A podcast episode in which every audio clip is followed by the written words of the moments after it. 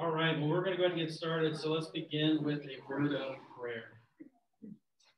Dear Heavenly Father, as we continue to talk about um, the sexuality of, that you have given to us and, and, the way in which you wish us to uh, live out our lives in that manner in the context of marriage between a man and a woman, a blessing that you intend for all. Uh, we ask your blessing on our discussion today as we talk about some of the practical applications of the Sixth Commandment that many of us have probably experienced in one way or another in our lives personally or know somebody who has. Help us to speak with compassion, but also faithfulness to your word so that we may be a blessing that you intend for there to be in their lives so that they may like us come to know you. All these things we ask in the name of jesus. Amen, amen. okay. So last week as per usual you guys asked some great questions so we only got about halfway through our sheets um, and so we're going to be talking about some of the applications of the Sixth Commandment, uh, which I'm not going to assume we're going to get through. um, because uh, we usually have some really great discussion and necessary discussion, especially about some of these topics. Um, they're very relevant to our day. There's a lot of very confusing knowledge out there that's being taught to everyone, but most especially to kids about sexuality and what is good and proper. And so um, if you want to turn in your catechisms to page 98, that's where we're going to be starting. Um, and we're going to be starting with connections and applications. So just for your own benefit, if you got one of the catechisms, when you're studying this, if you want to do anything on your own, each one of the sections for like the commandments or the parts of the creed, at the end, there'll be a connections and applications section. And that really digs into many of the questions that you would assume needed to be asked about. So, like for example, the sixth commandment, this is where you're going to find stuff about, well, what does the church of the Bible say about single people? What does the church of the Bible say about homosexuality? What does it say about transsexuality? Um, and what does it say about cohabitation? Because those are usually the questions that people ask in one way or another when you're going over the sixth commandment. So those are going to be the questions we're going to look at today. We got a little bit into the homosexuality question last week, um, and well, so we won't spend as much time on that this week, uh, but we're going to look at some of these as well. All right, so question number 71 on page 98. What does the Bible affirm about people who are not married? Our identity, worth, or completeness as human beings is not determined by our marital status, but by our Creator and Redeemer. Okay, um, so this is probably written in response to there are many people in my generation and maybe the generation above who felt like the church always sort of treated them as less than because they didn't get married. So if they were 35 and single, they felt like the church didn't really minister to them. And would you say that in some cases they probably had a valid concern? Yes. Yeah, right? Yes. Think about the typical programs at a church. If you're 35 and single and you have no children, there's usually not a lot offered there for you.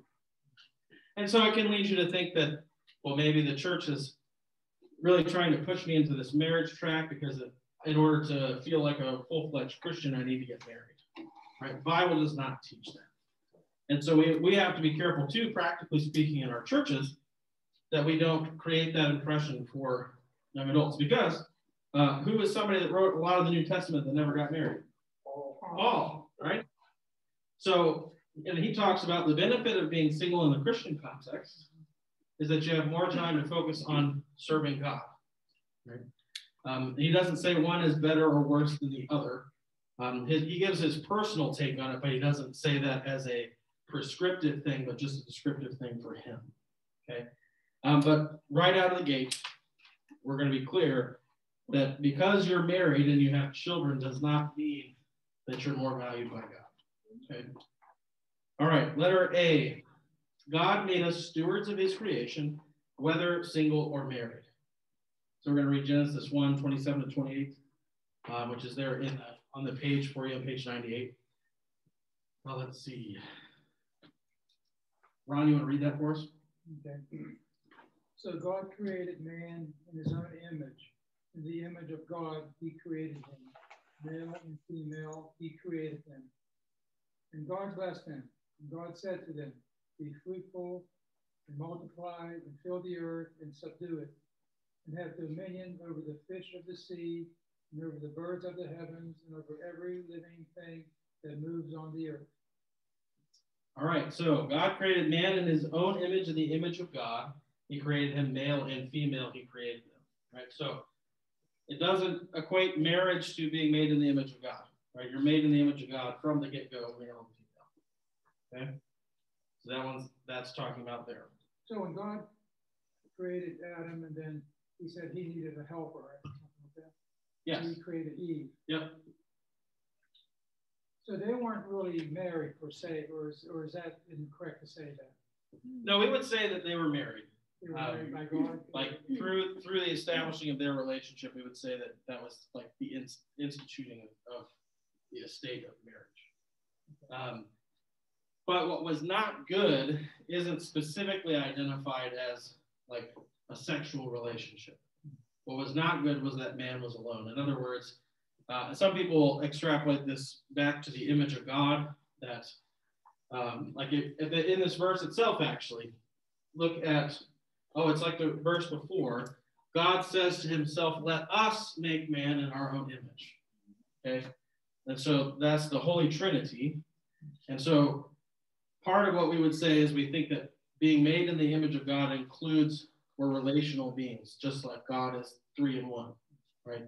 And so that's why it was described as not good that man was alone, right? And you'll notice at first, where does he look to find a helper? All the other animals, right? He goes around and, and names the animals and, and is searching for a helper, right? And so it's it's a base, more of a base level relationship. And, and then of course when Eve comes, it is it is it ends up becoming a marriage relationship. Yeah. Um, In a true faith-based marriage, it is a threesome. You've got the husband, the wife, and God. right. Yep. Yeah. When you are when you're giving your marriage vows to one another, you're giving them in the presence of God um, as well. So He's included in that relationship. But yeah, does that answer your question? Okay. And the promise is not to your uh, spouse at the altar. That promise is to God. Well, it's to both. Right. You're making a vow um, to them and to God.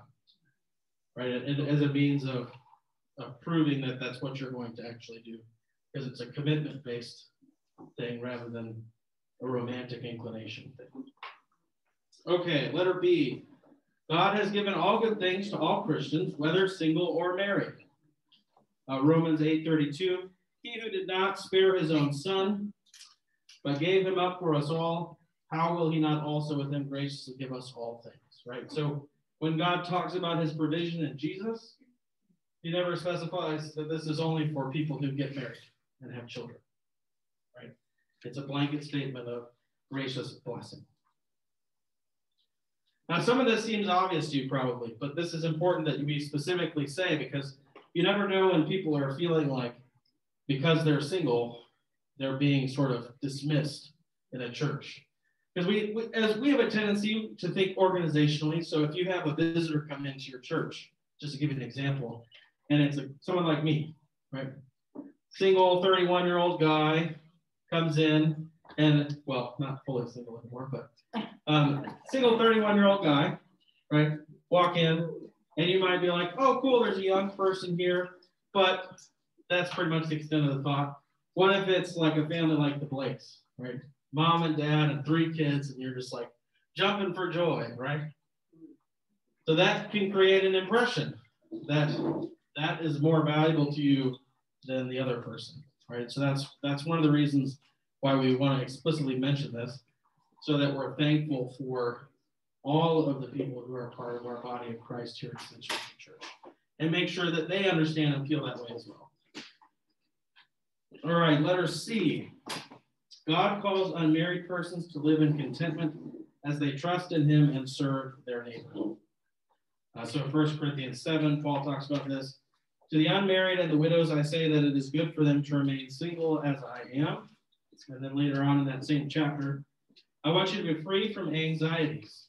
The unmarried man is anxious about the things of the Lord, how to please the Lord. But the married man is anxious about worldly things, how to please his wife, and his interests are divided. And the unmarried or betrothed woman is anxious about the things of the Lord, how to be holy in body and spirit. But the married woman is anxious about worldly things, how to please her husband. Okay.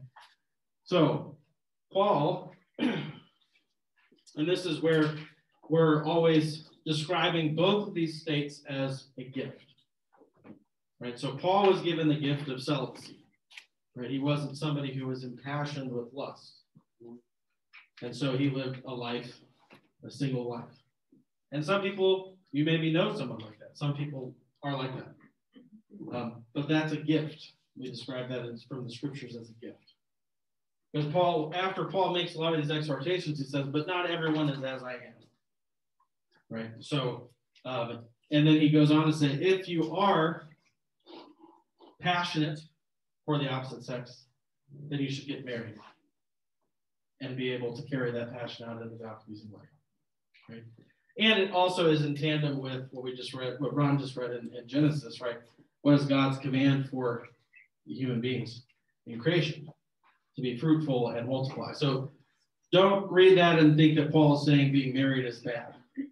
Right? He's highlighting like there's different spiritual benefits to both the states. Does that make sense? We don't know what Paul was like before he had his conversation with Jesus. Because he was a very rich man, right? From a good family. Yeah. And so maybe his life was completely different than them. Because he was killing people. Yeah, it's possible. I mean, so there's never any indication in the scriptures, though, that he was ever, ever really interested in, even prior to, like, while he was Saul, prior to becoming Paul, he was still very full of zeal, just the wrong sort for the wrong thing. And so he's always been described, scripturally speaking, as someone who's dedicated, you know, being called really to dedicate their life to the pursuit of God. Uh, and there are some people like that. Of course, he, he wrote almost the entire New Testament, so he's going to write. He's not going to write things in that he doesn't want people to know. Right? well, and and really like out all of those, you know, little the seemly story. well, and, and I mean, the stuff that's going to be included is the stuff that God intended to be yeah. beneficial to us. So if it's not included, then we don't really need to know about it. Um, so speculation, that like in general, speculation is a lot of fun, uh, but it can also like, don't get too crazy with it because you, know, you don't want to venture too far into territory that you're not really sure about. Okay, and then letter D, people will not be married in the age to come after Jesus returns. So in Matthew 22, Jesus says, For the resurrection, they neither marry nor are given in marriage, but are like angels in heaven. So this was in, in response to, partially in response to the question about that I think Rob brought up last week, where they were trying to trick Jesus by saying, well, what if there was this woman who her original husband died and her husband's brother marries her and she outlives him and his his other brother marries her and he outlives her and you know all this stuff. And so he said, when he gets to heaven, who, who is going to be her husband? Right. Um, and so Jesus, of course, gives a much more detailed explanation of that specific question, but in summation, he says this statement about heaven. Right. So this is after Jesus comes back and we're all raised. Yes. In the resurrection. So I don't know if I want to get into this right now, but first you die. Yeah. So I'm, confused about that. Well, there were there were like three people that specifically asked a question about at the beginning when I was asking for like what's something you want to make sure we cover in the class was how exactly does it work with do I die and then I wait, you know, sleeping essentially until the day of judgment, or am I like what about what Jesus says to the, the thief on the cross? Truly I say to you today you'll be with me in paradise and all that. So we will get into that in detail when we get to the creed. So, so fear not on that. But um, that'll take us way too far afield, and we won't even get to the next question if we start talking about today. Um, know about the rapture? No. no, Pete. Okay. Any any other questions about kind of the the subject of single versus married and the way that we are to approach those two states. I know it's different when you talk because Paul's talking about in the church how things could be, but there's the life outside the church. And I do think society views single people different than married people. Now, having been both ways, I mean, single. Haven't been single, married. I'm so single sorry. I'm so sorry. So, That's what I meant This is where I get it all. No, yeah. trying to influence it. I'm, I'm following you, Ron. Everybody else maybe. Everybody mind is like Mike's. So, uh, I, I noticed a difference, seriously. Yeah. When I was first single, it didn't matter because I was single. And then I got married, and that was great. And then I'm single again. And I can notice being with married couples, how it's, it's awkward sometimes. Sure. Yeah. It really is. And you just walk in the store and you're a single man shopping or something, and people, especially ones with married with kids, oh, better not let this guy come near a little kid. Right. Yeah. No. that- And so the um, Ron brought up the point that there's, you know, Paul's talking about in the context of the church, but there's a, there's out in the world there seems to be a difference between the way people perceive you as a married person versus uh, a single person. Um, and I, I think that's what we're trying to address with this teaching in the church, right? Is that the Bible does not make such worth distinctions. Because I totally get what you're saying. Like, I moved to Ohio as a single guy who was also a pastor. So, pastors in, in many people's minds are not like that's not a positive, it's an off putting thing. And not only that, but I'm single and I, and I live in my own house. So, it, it's a little extra difficult to get to know your neighbors in a non creepy way. Seriously, because most people have that impression of you. Like, if I walked up to your house like this and I was your neighbor, like most people are gonna like it's not gonna be like a normal interaction. They're gonna be like guarded right from the get go, right? Um, and, depend, and depending on their personal experience, it may be justified, right? But I like until I got a dog, I think it was very difficult for me to strike up conversations with random people in my neighborhood without without what you're saying, without feeling like people are sort of like, who's this guy? Why is he alone? It's like because I, I don't know, I live by myself. Cut me some slack, you know. Um, but there is that different in, difference in perception. So we're not we're not saying that that doesn't exist, but we're saying scripturally speaking, it has no basis, right? Um, and so we need to resist the desire to make those distinctions, right? So we we want to create a space here where if a single person walks in, like people aren't grabbing their kids and holding them closer, or even just sort of they're like don't know how to approach them and it's awkward because well I have kids so I've got a bunch of kids stuff to talk about. What do I talk about with a single 27 year old? Right.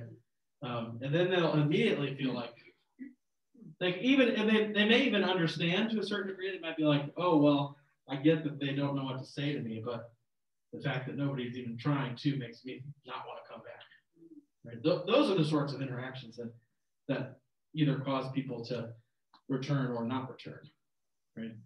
Um, the, the other aspect of that that I wanted to highlight before we moved on was most people then they hear that from somebody they care about and then they decide that it's never good to encourage somebody to get married. That's also wrong. Okay? Um, and if it's somebody that you care about that's responded that way, dig a little bit. Find out why they're upset that you're asking them that. Because maybe they have a false understanding of why you're saying that. Maybe you're just saying, I just want you to be happy. That's the only reason I'm saying it. And they may think that you're trying to push them into something because you feel like they're incomplete or unhappy now. And then maybe you're trying to say, I'm, I'm happy with my life right now. Right? Um, so it's important to not go too far either direction. Sometimes the response goes too far as well, where people then try to feel like it's wrong to encourage people to marry. It's not wrong to do that. That may be God's plan for them.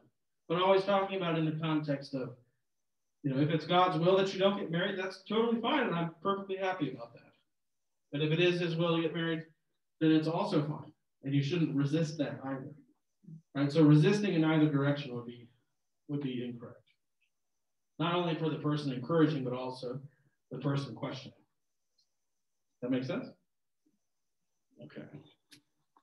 Anything else before we go on to question 72 on page 99? All right, we're on the middle of page 99 of the Catechism, question 72. What is the Christian view of living together apart from marriage? So I have done five weddings.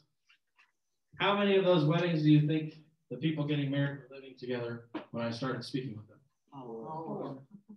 All of them. Really? All of them.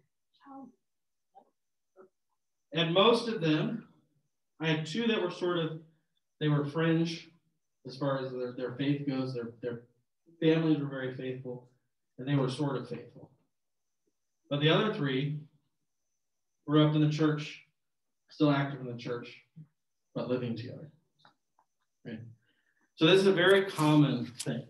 And maybe some of you have experienced this in, within the context of your own family um, or among friends. I had friends that I grew up with that started living together with girlfriends and boyfriends and things like that. Okay. God's will for our lives is violated in several ways when a man and woman live together in a sexual relationship without being married. Cohabitation fails to honor God, honor God's gift of marriage. Okay, so and I'll just start by saying, in pairing with the doctrine of original sin and the understanding of the temptation, in particular of sexual sin, the assumption that I will make if somebody comes to me and they say they're living together is that they're sexually active. Okay? Because it's really just sort of if you don't want to be sexually active, it's it's at base level super unwise to live together, um, but it's also unrealistic at, after a certain point. Okay, um, not saying it can't happen, but I don't know why, if that was your goal, you would put yourself in such a situation. Okay. The assumption is cohabitation means that you're sexually active. Yeah. Okay, so, okay, this is Kristen. I have a uh, hypothetical. Okay. Um, 85 year old couple um, wants to live together um, and Christian, um, but for legal and estate planning reasons, um, they maybe it's a second marriage um, or a second, they're widowed or um, had um, a divorce. And so they're a couple, Christian couple, 85 years old, wants to live together, but not get married for legal tax reasons. Um, you know, what do you think about that? So I would say there's, so we've gotten so used to the official act of the church of marriage being so intimately tied with the legal. Right, because there's a there's a difference between legal marriage and and uh, a church marriage. Yes. So in that situation, I would encourage a church marriage because I think what matters, even even with the extenuating tax circumstances, and I don't know exactly. And estate planning with kids from prior marriages, you know. Um, and I don't know exactly the, the legal detail as far as if they would be forced into a legal recognition if they had a church marriage. Um, but They're, I would encourage, and maybe somebody more of our, our legal minds here can answer that question, but I would say with my current level of knowledge about that situation, I would encourage a church marriage. And there really is no need to make it legally binding in an earthly sense well, in order for them to not be sinning against God. I mean, I, I think I, to, to have a church marriage, you need a, uh, a marriage certificate that you get through the government. So it's legal. Well, if you make it that way. Yeah. Wasn't there at one point in time kind of a, a rite that the church had where essentially people who were I don't know, like it was it was it was kind of like a lifelong commitment type right. It wasn't it wasn't necessarily marriage, but it was sort of um, I remember reading about this in terms of like uh, uh, of people that didn't have spouses, but essentially the same sort of familial structure to take care, you know, to promise to take care of each other. I Yeah. mean, it, Like the, if you do a church wedding in the standard way that you would normally, it does have to involve the legal side of things with the marriage certificate and all of that. But that's all for the benefit of the state. Right? Um, so, I mean, I could, I haven't thought about this in great detail, like this particular example. Um, so I'd have to do that before acting on it, but I- Sorry. I would think that there wouldn't be any reason why I couldn't do a wedding like that without those things. If the, if the goal is not to change the legal marital status, but the, to, to, to put them in the estate of holy marriage. Because we've tied those together in our country, but I mean, there are currently many countries around the world where if you get married in a Christian church, you're not going to be legally necessarily recognized. Yeah. Where in the Bible does it say that you're not married unless you have a church marriage?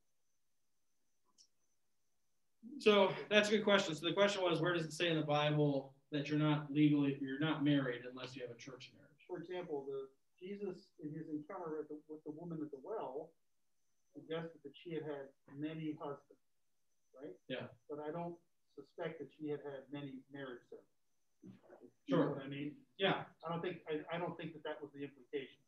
Sure. That She was living in sin, right? Right. so, um, so I guess the first question I would ask in response to that question would be, what, what do you mean by church marriage? So some people think church marriage is just in a church building, but you can have a non-church marriage in a church building. Many people do. Well, Um, so for example, couples that are living together. Yeah. And are in a good relationship, is that not marriage? As as that estate is recognized in in in the Christian faith. we would say no. Why is that? That's Because- So you even use the phrase they're in a loving, committed relationship. We would say they're not in a committed. relationship. They haven't made that commitment to each other. well, And so the, the, the church part of that commitment is, as Rob was pointing out before, that it isn't just a like a, a commitment agreement between you and your, your, your potential spouse. It is between you, your spouse, and God. Right? where where in the Bible does it say? I'm getting there. I'm just Yeah, yeah. establishing, Yeah. you know, what, what we would say, right? Okay. Um, so the Bible, where does the Bible say that a pastor ought to baptize your children? It doesn't, right? So why do we do that? Tradition, okay, that's one argument. That's way we've always done. Yeah. Make sure the one forming the service. Okay, so to uh, maintain the profit of integrity and purpose of the serve, the, the right. Uh, So typically, that would be one of our arguments for it, but we would usually express it in terms of like, for the sake of good order, right? So God instituted the church. Like, could somebody conceivably be saved without being formally a part of like a earthly church? Of course, right? Would we ever encourage them to live a life apart from the church? No. Why?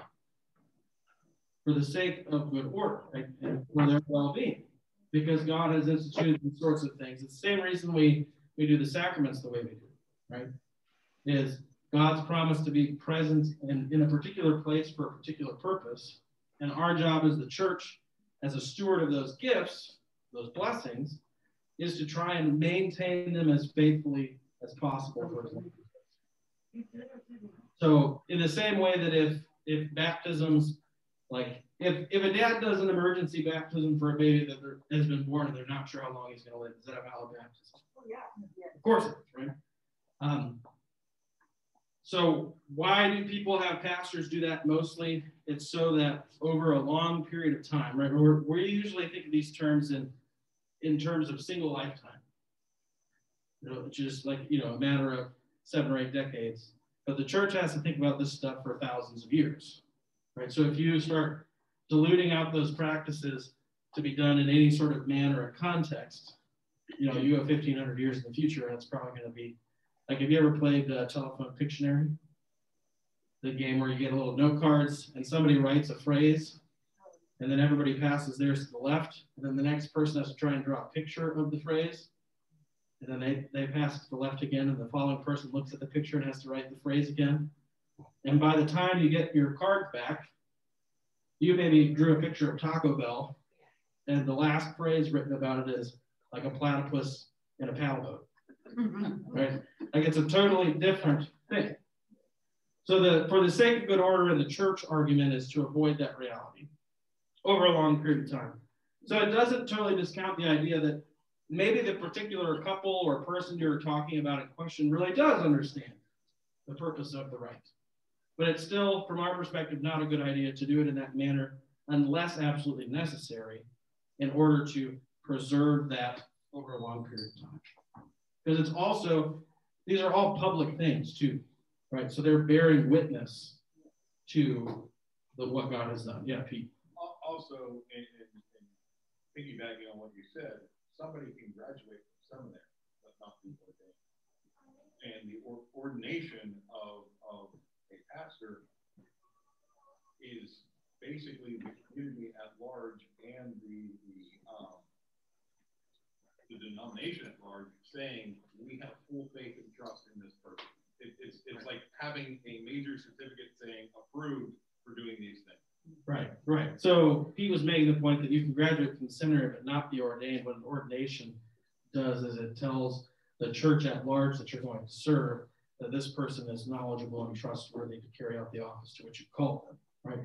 And really that's the same in most professions, right? You're not going to let somebody be your lawyer unless they're legally qualified to be one, or you're not going to let somebody operate on you unless they're an actual doctor. Like if I should be like, well, I got a education at the seminary, so I'm going to perform heart surgery on you.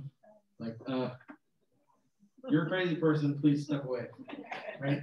Um, and so that's where, where that comes from. Like, if you're in a you know desert island situation and there's no institutional church around, and you fall in love with another person on a desert island, and you you know do a faithful wedding ceremony in the sense that you're you're making your vows not just to each other but to God to to love in an unconditional fashion then I would say that that's probably a, a legit marriage from a Christian perspective. With chimpanzees as a witness. Your wedding party will be chimpanzees and elephants and all that stuff.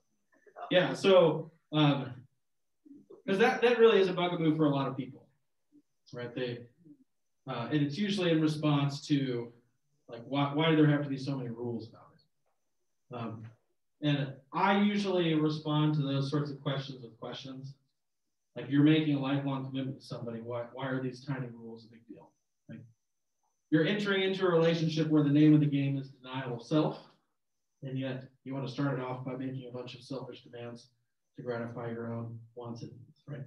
And so just helping people see that this is actually meant to be a blessing, the way we do this for you and for those who bear witness to what's going to going to happen.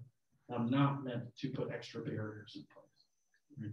Because um, you can make the same thing about, uh, like I always told my female friends when I was growing up, when I got to a certain age and they started getting engaged, I was told them it should be a big red flag to you if the guy you want to get married to does not want to talk to somebody about your marriage prior to getting married.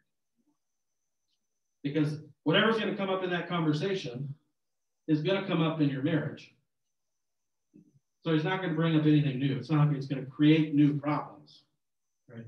Um, and so why do you want to encourage couples to do that? Well, it's not to put another rule and another barrier in place prior to their marriage. It's so that they go in with both eyes open with a proper understanding of what marriage is for their benefit. So, like when I do premaritals, if you're living together, I ask you, if possible, to not during the duration of the time we're meeting. And if for financial reasons, because in some cases people have put in together in a way that there really is no option for them to live somewhere else financially, then I ask them to sexually separate during that time. Because if you're going to be doing this in the way God intends, we got to go by his way, right? But I start my all my sessions by establishing that everything I'm going to talk with you about, everything that I'm going to bring up with you and ask of you is for your benefit because I want you to have a great marriage. I want you to have a long marriage. And usually they agree with me and that that's what they want as well. And so I say that everything we're going to talk about is to that end. Right. And so I try to get people to see that the, like the order and rule of the church when it comes to things like weddings is for that. It's not make it's not meant to just make things unnecessarily complicated. It's not to put up barriers. It's actually to increase the potential blessing of what God intends us to be for you which is a blessing. Yeah, Mike. Does the church view Muslims or Hindus who are married as married? So the question was, does the church view Muslims and Hindus as married, Are they uh, as actually married? Yeah, if they're not, if they're married, quote unquote, I mean legally, of course, they're married, but outside the Christian faith, Sure. are they viewed as married people or single? I mean, what's what's the what's the church's view on that? So I would say that that would depend on the particulars of the situation in some ways, but largely the church would consider them married. So we, we have example from scripture where um, I can't remember which Pauline letter it is, but he talks about like you should that it's not grounds for divorcing your husband or wife if you become a Christian, they're not. Right. So there's an understanding there that the the prior relationship that's been established outside of the faith is honored. Okay. Um, but for example, like we have such a, a particular view of what it means to be married. So if it's like radically different than that, then you wouldn't necessarily say like you you're not married, you have to get a divorce or you have to separate. But we need to, like as part of your like conversion to faith, we need to talk about your relationship with your significant other and help bring it in line with God's picture of what that's meant to be. And that doesn't mean you're necessarily going to do another marriage ceremony, but I would want to meet with them and present to them God's intention and picture of marriage for once again for their benefit and blessing going forward. I'm not sure I understand that. We, we talked about homosexuality, right? Yeah. And how the church does not view gay marriage, right, as Yeah. marriage. But I, I don't understand what the difference between two Muslims who are not Christian at all Sure. getting married. What's the difference between them getting married and two men getting married? Okay, so um, the question was, what's the difference? The between thing, right? the the like two non unbelieving Muslims getting married and, and two men getting married in a gay relationship? Um, so I sort of misunderstood your initial question as like if somebody was coming into the church, would their marriage be recognized even if it occurred outside of the church? Is that How do we view them? I mean, So, so if we're just saying how do we view them? Yeah. Um, so it's important to note one that marriage is not viewed as like a salvific thing, right? So it's not a sacrament for us, um, which we established earlier. We talked about single versus married. So we don't really particularly have a lot at play for unbelievers' marriages, right? Because if they're unbelievers and they got married and they're not following God's law, it sort of makes sense, right? They don't believe it. Um, it is if it's just an outsider perspective, like we're here in the church and we're looking out, it would be the same for homosexual marriage, right? It would be, I mean, there are non-believers, so it makes sense to me that they don't follow God's law or His picture for marriage. I personally wouldn't call that marriage, but legally, if it's called marriage, it doesn't really matter to the church. Right? I mean, you can make arguments from natural law that it's bad for society over a long period of time and all that stuff, but from a theological perspective of the church, it isn't our prerogative to go around saying you're disgusting and horrible and evil and your marriage is blah. Because we would just say personally, we don't call it marriage because that's not what God says marriage is. We would say the same for the unbeliever's relationship as well, although we don't typically say that because it's not not usually the primary connection to why you're even thinking about it. So that's some of the difference with the homosexual union is that's like an obvious primary connection as to why you're even thinking about it in the first place is the sexual orientation piece. But in the same way that if they were coming into the church, they would have to cease that relationship. It would be uh, like in their case, it would be because the basis of their togetherness in that context is wrong from scripture. So we would say, if the homosexual couple wants to become Christian, they would have to legally divorce. And we would say that it's not really like spiritually a divorce because it wasn't a marriage to begin with. And then they would have to turn away from that lifestyle. Right? In the case of the uh, Muslim couple, there may be other aspects of their marriage that they do need to turn away from for the exact same reason. For them, maybe it's not the sexual thing. Maybe they have the same understanding of that as we do from Scripture. but maybe it's the role of the husband and wife that's that's wrong. And then as part of their coming into the Christian faith, their understanding of marriage has to shift and it would go away from those things. And they would be asked to turn away from that understanding of things. So it is principally it is the same. Yeah. It's just less obvious in one case than the other, typically. And less people do get really hung up on the sexual orientation stuff in a way that they don't get hung up on the other stuff. So it, it gets magnified, like societally speaking, but theologically, the principle is the same. Thing. Great question. If you take into account ceremonial law, civil law versus moral law, it's easier to, to work it. Yeah, right. That we're so the, the point was made that if you take into account, if you remember, we talked a while back about the difference between civil law, ceremonial law, and moral law. It's easier to kind of parse some of these things out. Uh, Pete and then Trish. So, piggyback off Mike's question.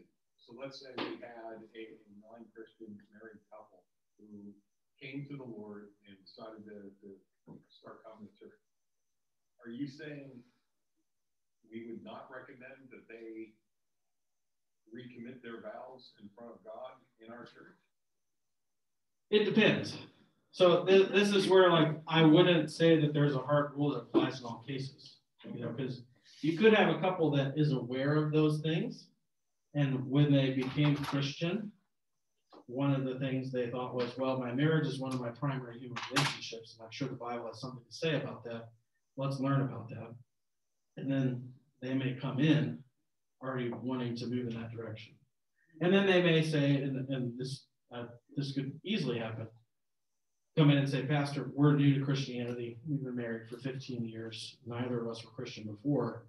We'd love to chat with you about what, what does it mean to be in a Christian relationship on topics of marriage.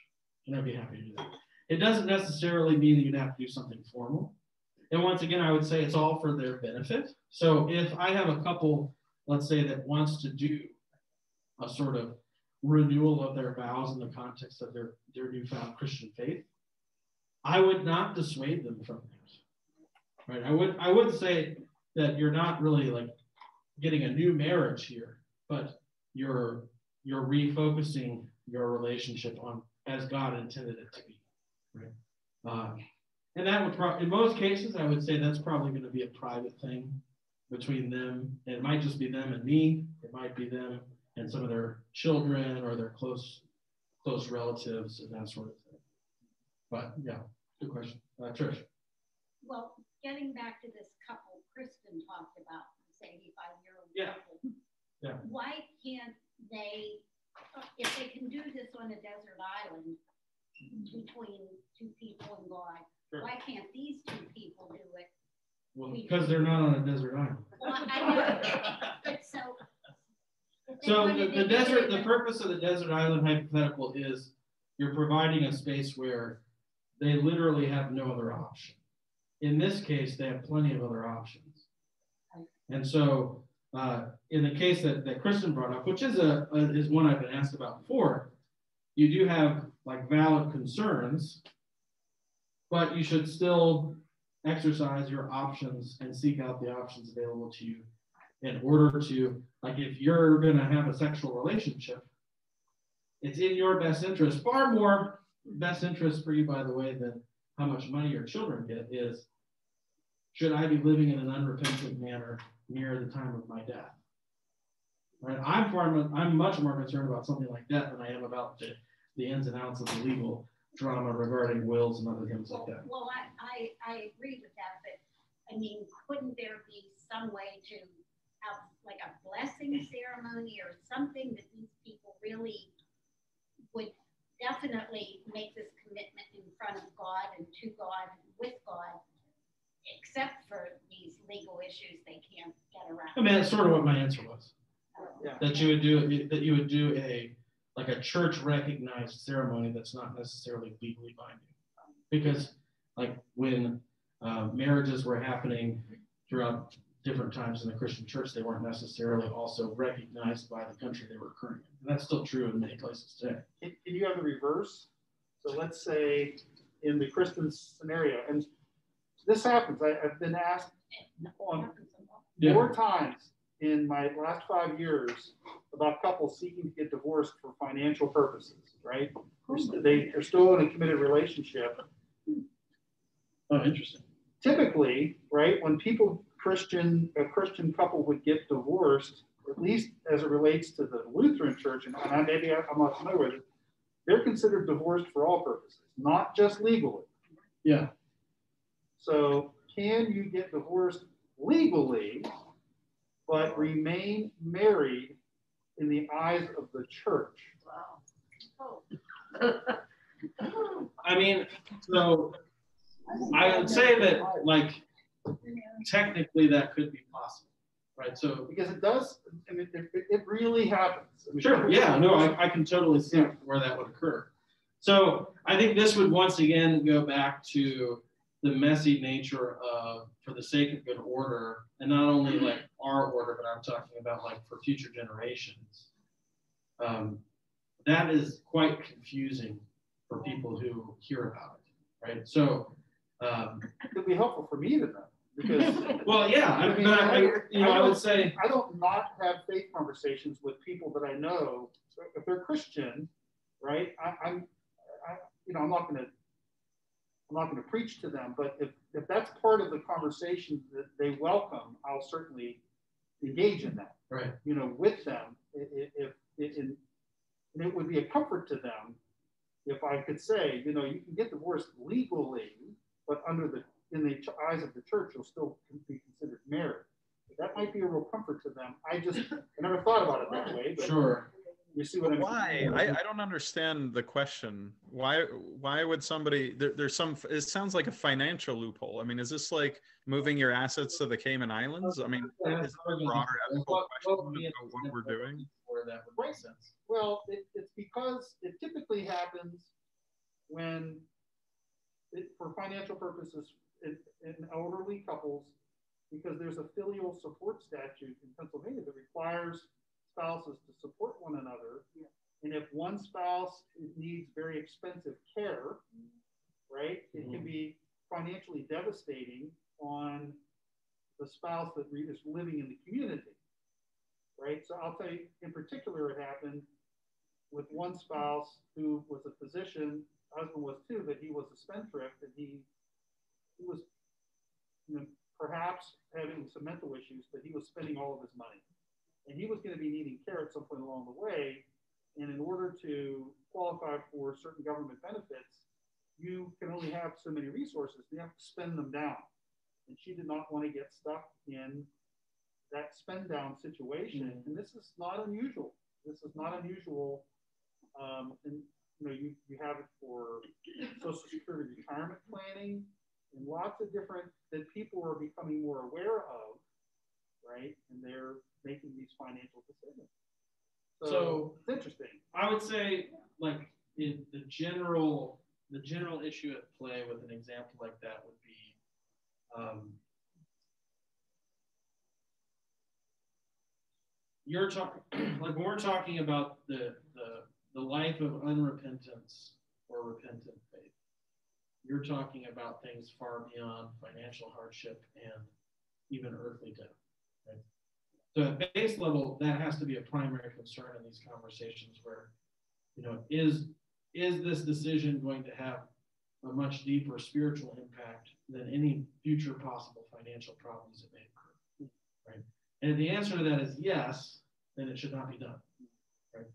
Um, and maybe not even just for you, but maybe if it's going to cause some serious spiritual harm for your children, that that they're going to be very you know, this, this would get into the territory where Paul's talking about eating food sacrificed to idols, that for the sake of not causing a stumbling block in the faith for, for other believers, that's reason enough not to do whatever you're asking about doing. I, I think I think the church has allowed legal marriage and Christian marriage to be so commingled. In fact, they've advocated for that Yeah. in fighting against certain types of marriage.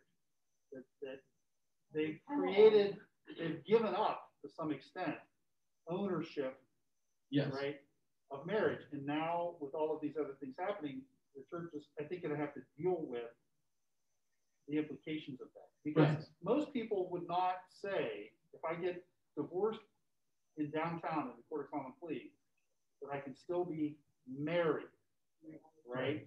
And it might cause spiritual damage, but only because the church has allowed this commingling belief to persist. Sure, but- advocate. But that's the exact same I mean? problem that Paul has as well, Yeah. right?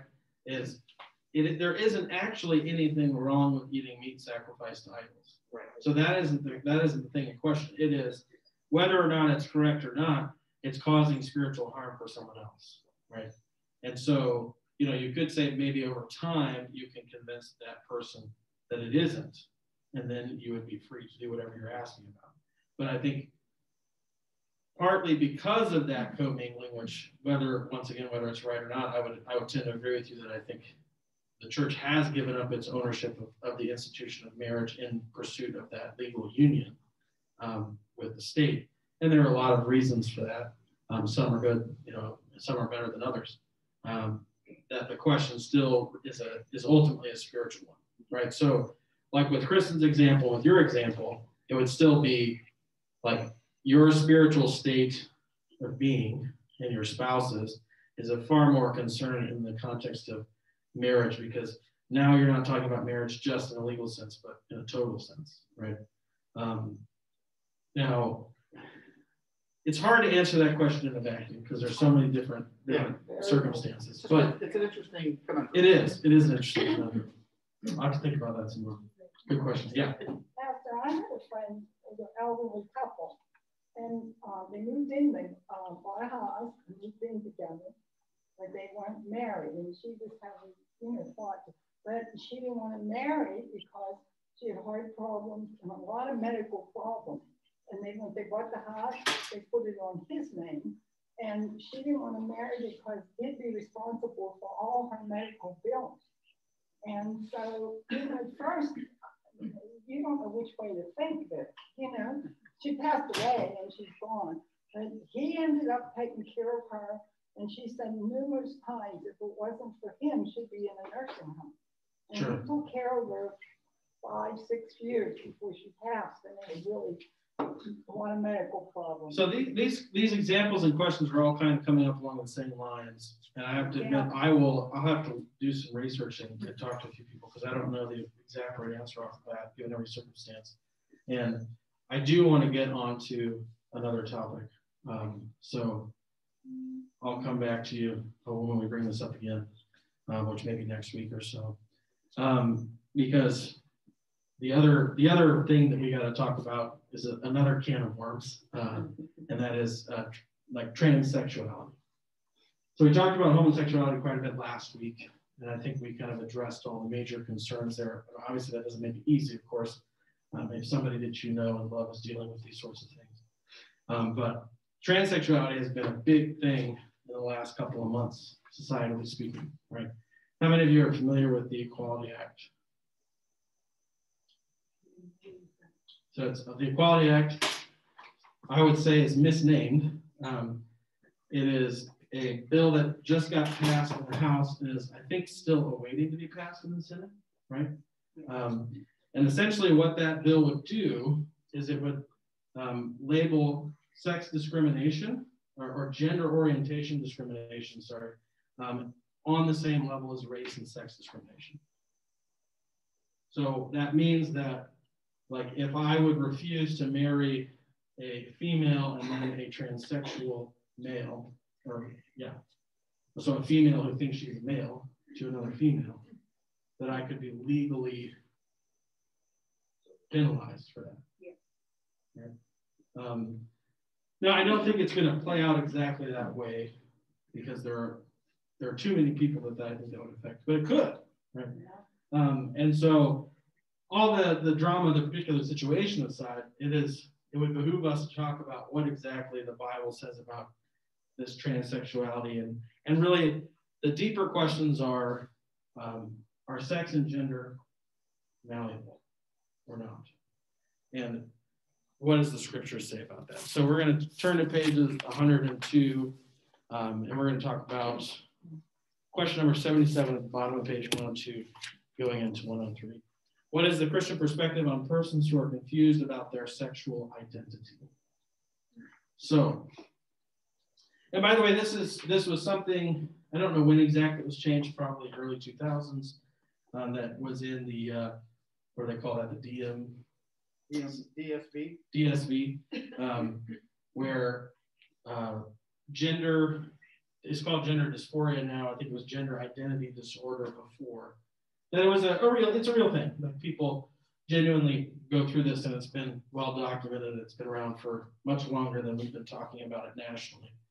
Um, but there are there are signs that it's been increased artificially, and there's a lot of argumentation going back and forth about that. But during adolescence, most people come to realize a growing interest and attraction toward the opposite sex, a desire and attraction that God intended when He created us male and female, and established marriage between man and woman. Christians realize that the desire and attraction for the opposite sex is the God given basis for marriage, for the conception and birth of children, and for the future of earthly human life.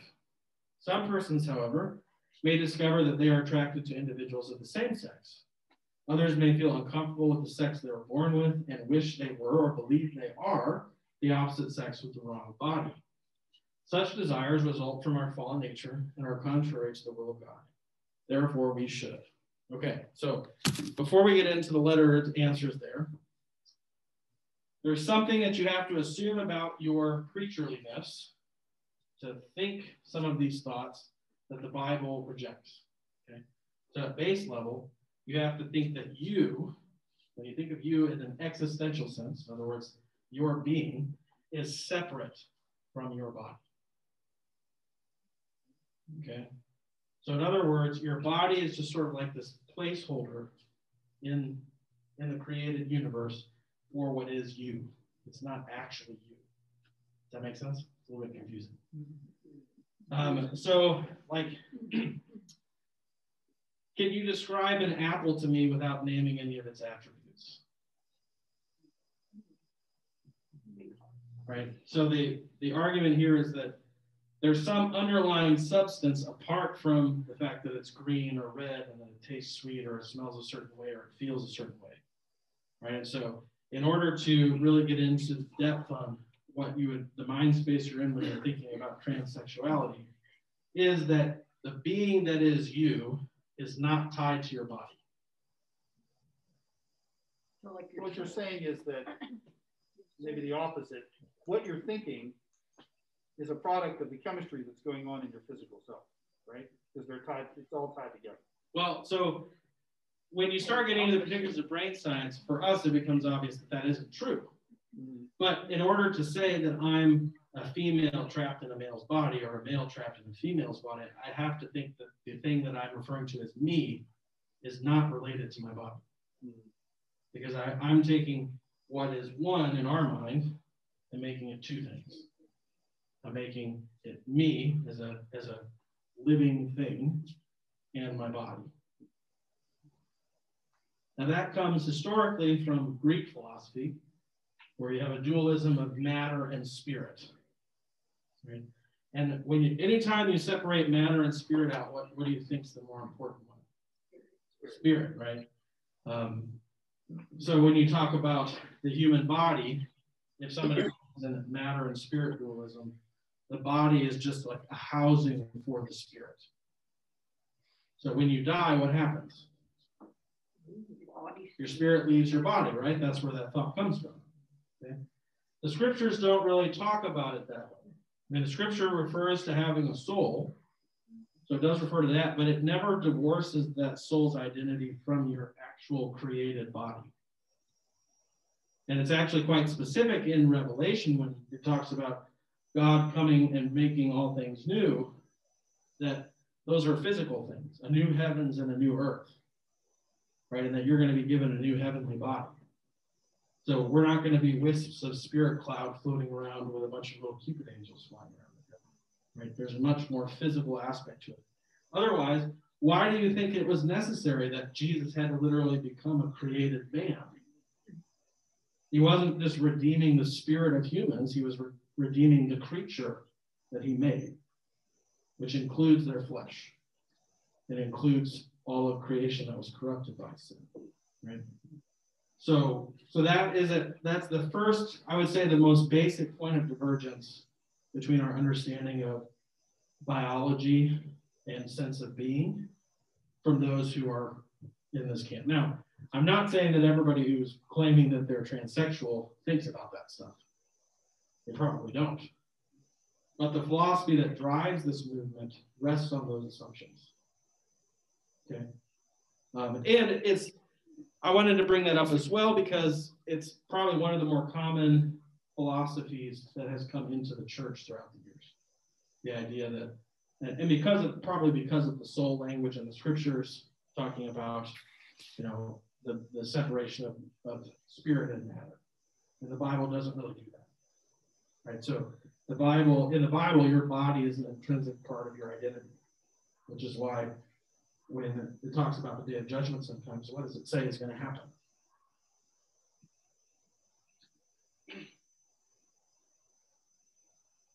It says the dead will be raised, right?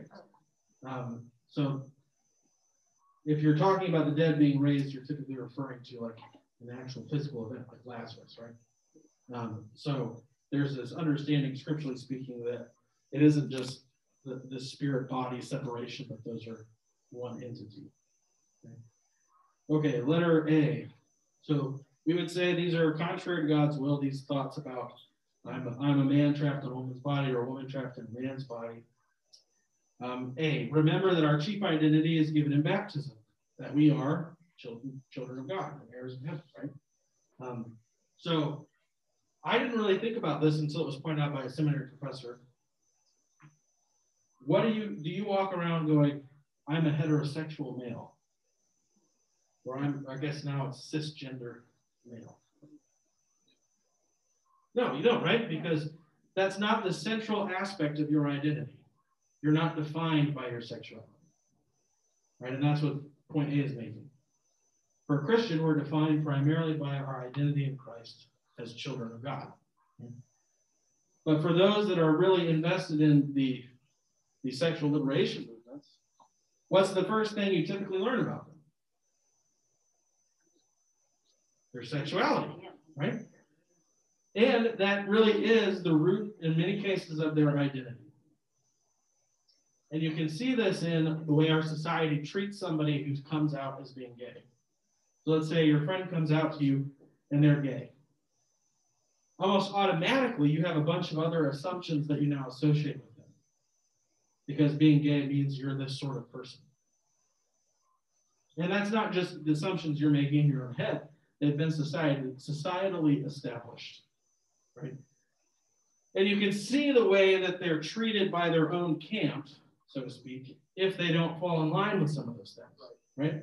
So if I'm I'm a I'm a person who's who's pro gay, rights and pro gay marriage, and I'm gay myself, and I'm in a gay marriage, but I think that men and women, like having a husband and wife and father and mother, is a better way to raise children. I'm absolutely eviscerated in the public square. Yeah. Well, yeah, I'm not so sure that I'm not so sure that I agree with all of that because people who are heterosexual, right? Yeah. Christians in particular, but heterosexual, regardless of, of religious background, right? Yeah. Hate gay people. Oh, They they have a real problem with gay people, yeah. right? And well, you can't deny it. Well, no, but I think so. Right. I think I've detected this in your comments before, yeah. and I think you're overly pessimistic about other Christians' motivations. I, I, think I think there's a there's a lot of evidence that that people that that, that homosexuals are treated extra bad as, as extra bad, right? And I and I think in what sense do you mean that? It's the worst. It's it is the sin. Just you, you talked about it before, right? Yeah. People who are Muslim and married, right? And gay people. I mean, it's theologically it's the same thing, except that the, the gay part is what people focus on, and they don't focus on the other. Right? Sure. That that's an example of what I'm talking. Sure, but? I, like the statement you just made was something different. Well, like you just you every, just made the statement that you think most Christians hate gay people. In, in every culture across the, the world, right, homosexuality is is a very negative thing, right? Sure. More so than other things that are equally as bad from a spiritual standpoint, but they're treated poorly. What I'm saying is, I don't think, I think the reason for that is because heterosexuals are defined by their sexual orientation more so than I think you would, than you're saying. Oh, I did, I did not make the statement that heterosexual people are not defined by their sexuality. You're saying that their saying identity, typically they don't, their identity is not as wrapped up in that. I think it is. I just don't think that it's as, it's different. But because they react so poorly, right? Because they're so, they have such a negative, being, has a, the, the homosexuality has such a negative connotation, right? And- and Is it not supposed to? We've, but in, in, in a special way, they've been accorded a special category of sinfulness and badness. Sure. Because, you know, somebody can be beating their wife and that's bad, but if you're gay, that's the worst, right? In, in many respects. I would say that that's no longer true. I think I think what you're saying was true at a certain point when this was becoming much more of a public issue than it had ever been before. But Well, the point like, well, let me put it this way: Do you regularly see Christians like verbally or physically assaulting gay people because they're gay?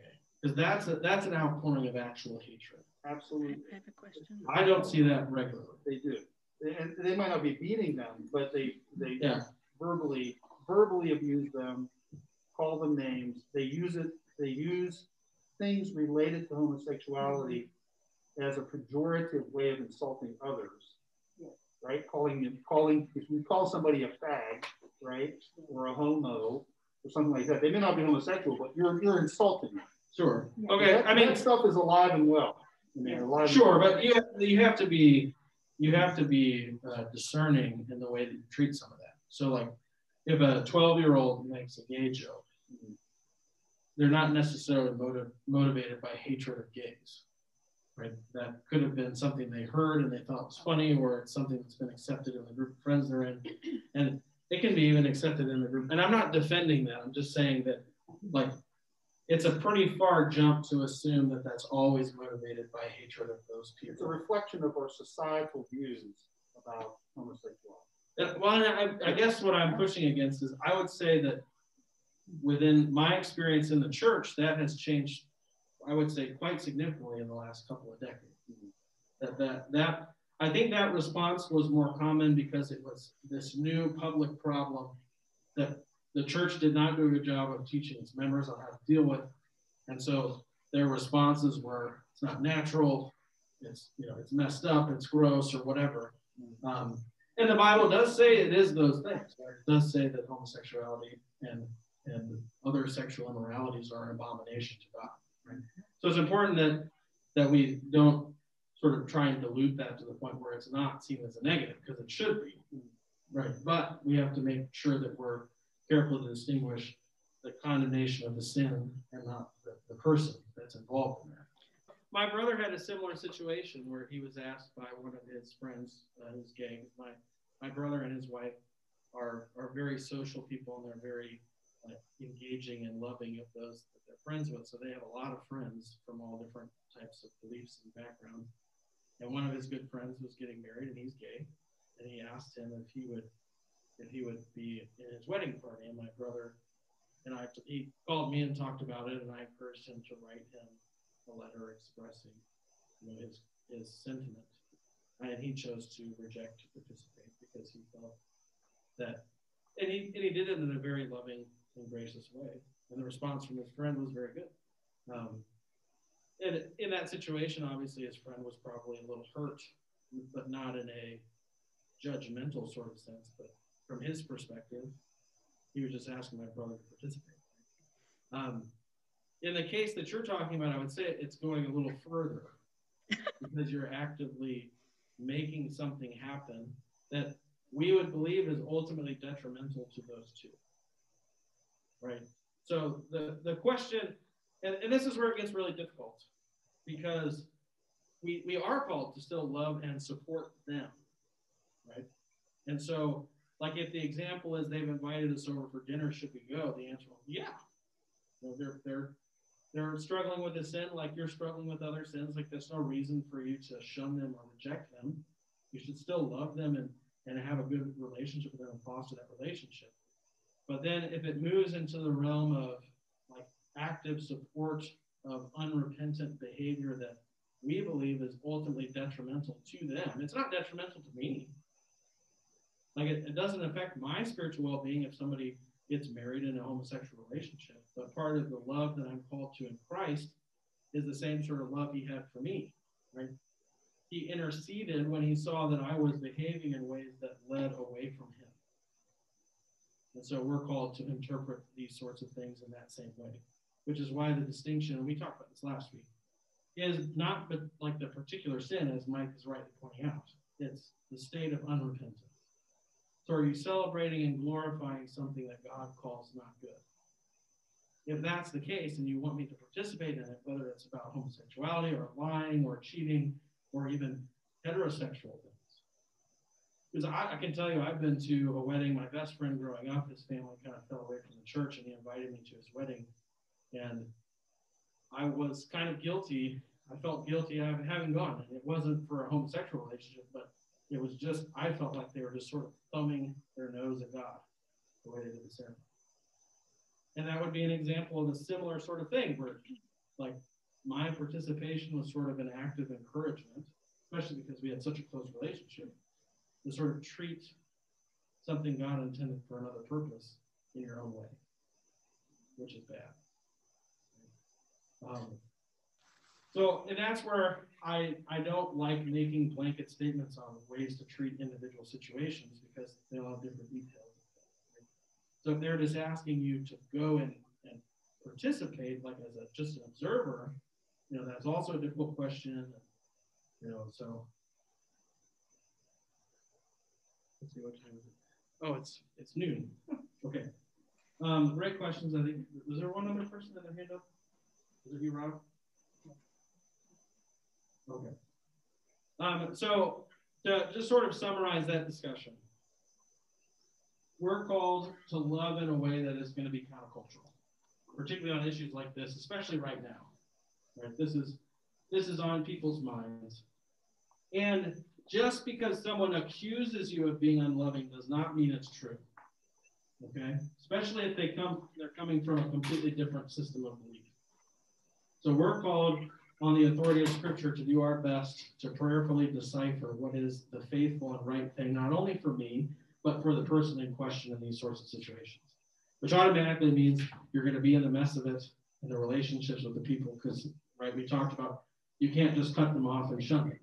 That's not the response we're supposed to have either. Um, so, my encouragement to you is when you encounter those situations, I, I would be more than happy to talk to you about them and it would always be confidential, of course. But like anytime I'm I'm addressing a question or a concern that is something that I'm not quite sure about, I have four or five people that I trust and I think are wise and I call and talk to. So I encourage you to do that in those situations, uh, because while it's easy in the classroom to say, by the book, this is wrong. People make things messy, right? Ourselves included in that. I'm not saying other people, I'm saying people, period. And so each situation deserves its own diligence and discussion and prayerful consideration.